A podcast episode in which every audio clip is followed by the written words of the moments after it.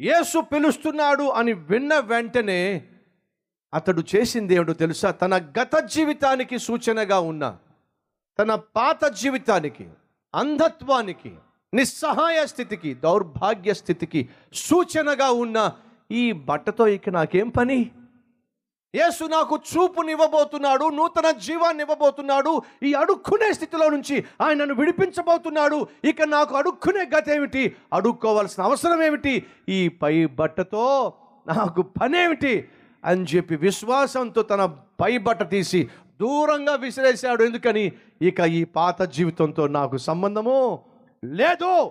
ఎందుకంటే యేసు నన్ను పిలుస్తున్నాడు. ఆయన నన్ను మార్చబోతున్నాడు. ఆ పై బట్టను తీసి విసిరేశాడు. అద్భుతమైనటువంటి ఒక విశ్వాస కార్యాన్ని సాదృశ్యాన్ని చూపిస్తున్నాడు. ఏమిటంటే ఇక ఈ పాత జీవితంతో నాకు సంబంధం లేదు. ఇక నేను పాత వ్యక్తిని కాబోవడం లేదు. ఇక నేను అడుక్కునేవాడిగా దిక్కుమాలిన వాడిగా మనుషుల మీద ఆధారపడేవాడిగా మనుషుల దయాదాక్షిణ్యం కోసం దేహి అని అడుక్కునేవాడిగా నేను ఉండబోవటం లేదు.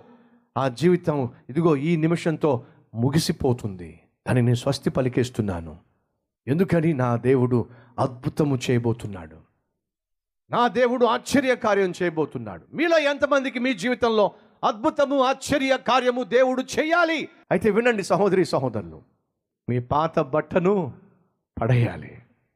మీ పాత జీవితాన్ని రోత జీవితాన్ని బలహీనమైన జీవితాన్ని మురికితో కూడిన జీవితాన్ని మనుషుల ఎదుట దేహి అని చేయి చాచేటటువంటి జీవితాన్ని అడుక్కునే జీవితాన్ని మీరు ప్రక్కన పెట్టేసేయాలి. ఏ జీవితం అయితే మీ మీదే మీకు జాలి పుట్టిస్తుందో ఏ జీవితం అయితే నలుగురు చూసి నోరు మొయ్ అని నీకు చెప్తున్నప్పుడు దిక్కు తోచని స్థితిలో వారి మాటకు లోబడాల్సి వస్తుందో ఈయన దీన స్థితిలో నువ్వు ఉన్నావో ఆ జీవితం నుంచి నువ్వు బయటికి రావాలి. నా దేవుడు నీ జీవితాన్ని అద్భుతంగా ఉద్ధరించడానికి సిద్ధంగా ఉన్నాడు. నీ జీవితంలో ఆశ్చర్య కార్యాన్ని చేయడానికి సిద్ధంగా ఉన్నాడు. నువ్వు ఓ పని చేయాలి. ఏమిటి? పాత వస్త్రాన్ని విడిచిపెట్టేసేయాలి. పాత జీవితాన్ని విడిచిపెట్టేసేయాలి. మురికి జీవితాన్ని విడిచిపెట్టేసేయాలి. ఎప్పుడైతే యేసు రమ్మన్నాడు పిలిచాడో తన పై బట్ట తీసి విసిరి పడేశాడు. ఇక ఈ జీవితం నాకొద్దు. ఈ దౌర్భాగ్యమైన జీవితం నాకొద్దు. ఈ ముష్టి జీవితం నాకొద్దు. ఈ అడుక్కునే జీవితం నాకొద్దు.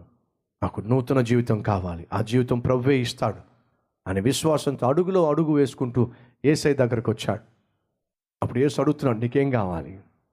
అయ్యా గుడ్డివాడిని చూపు కావాలి. తనకున్న అవసరత ఏమిటో ఖచ్చితంగా చెప్పేశాడు.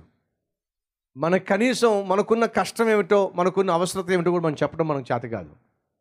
అందుకే అనేక సందర్భాల్లో మనం జవాబు కూడా పొందుకోలేకపోతున్నాం. దయచేసి వినండి. ఆ రోజు యేసుక్రీస్తు అతను చూసి ఏం కావాలి నీకు? అడిగిన కారణం ఏంటి తెలుసా? అతనికి కళ్ళు కావాలనే విషయం ఏసైకి తెలుసు. కానీ వాడి బుద్ధి ఏమిటి? ఏం కోరుకుంటున్నాడు? నోరు తెరిచి అంటున్నాడు నాకు దృష్టి కావాలి. పైబట్ట పడవేశాడు. తెలియచేస్తుంది ఏమిటి? ఇతడు పూర్తిగా ఏసే మీదే ఆధారపడిపోయాడు. ఏసే అద్భుతం చేస్తాడని నమ్మేశాడు. దానికి సాదృశ్యంగా పాత జీవితానికి సాదృశ్యమైన పాత జీవితానికి సూచన అయిన పై బట్టను పడేశాడు. పై వస్త్రాన్ని రోత వస్త్రాన్ని మురికి వస్త్రాన్ని పడేశాడు. యేసు అతను చూశాడు. నీ విశ్వాసము నిన్ను స్వస్థపరిచింది. ధైర్యంగా వెళ్ళో. అని అంటే వాడి కళ్ళు వచ్చేసినాయి అప్పుడు వాడు చేసిందని తెలుసా? నా కళ్ళను బాగు చేసిన వాడివి నా జీవితాన్ని నూతనపరిచిన వాడివి. నిన్ను విడిచి ఎక్కడికి వెళ్ళిపోతాను? ఎక్కడికి వెళ్ళను? నిన్నే ఇక నుంచి వెంబడిస్తాను.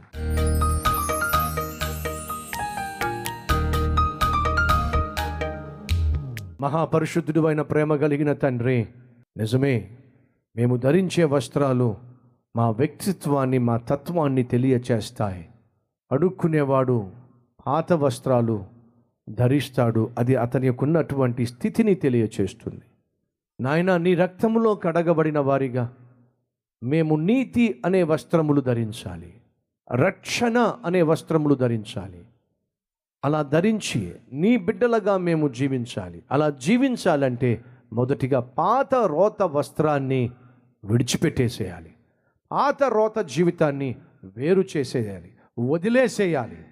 పాత రోత అలవాటులను పాత రోత నాయన క్రియలను మేము విడిచిపెట్టకుండా నూతన జీవితాన్ని మీరిచ్చే అద్భుతాన్ని స్వతంత్రించుకోలేము. ఈ సత్యము గ్రహించిన ప్రతి ఒక్కరూ తమ పాత రోత జీవితాన్ని విడిచిపెట్టేస్తున్నారు. నూతన జీవితాన్ని. ఆనందకరమైన జీవితాన్ని అద్భుతమైన జీవితాన్ని ప్రతి ఒక్కరికి దయచేయమని. ఏసునామం పేరట వేడుకుంటున్నాం తండ్రి. ఆమెన్.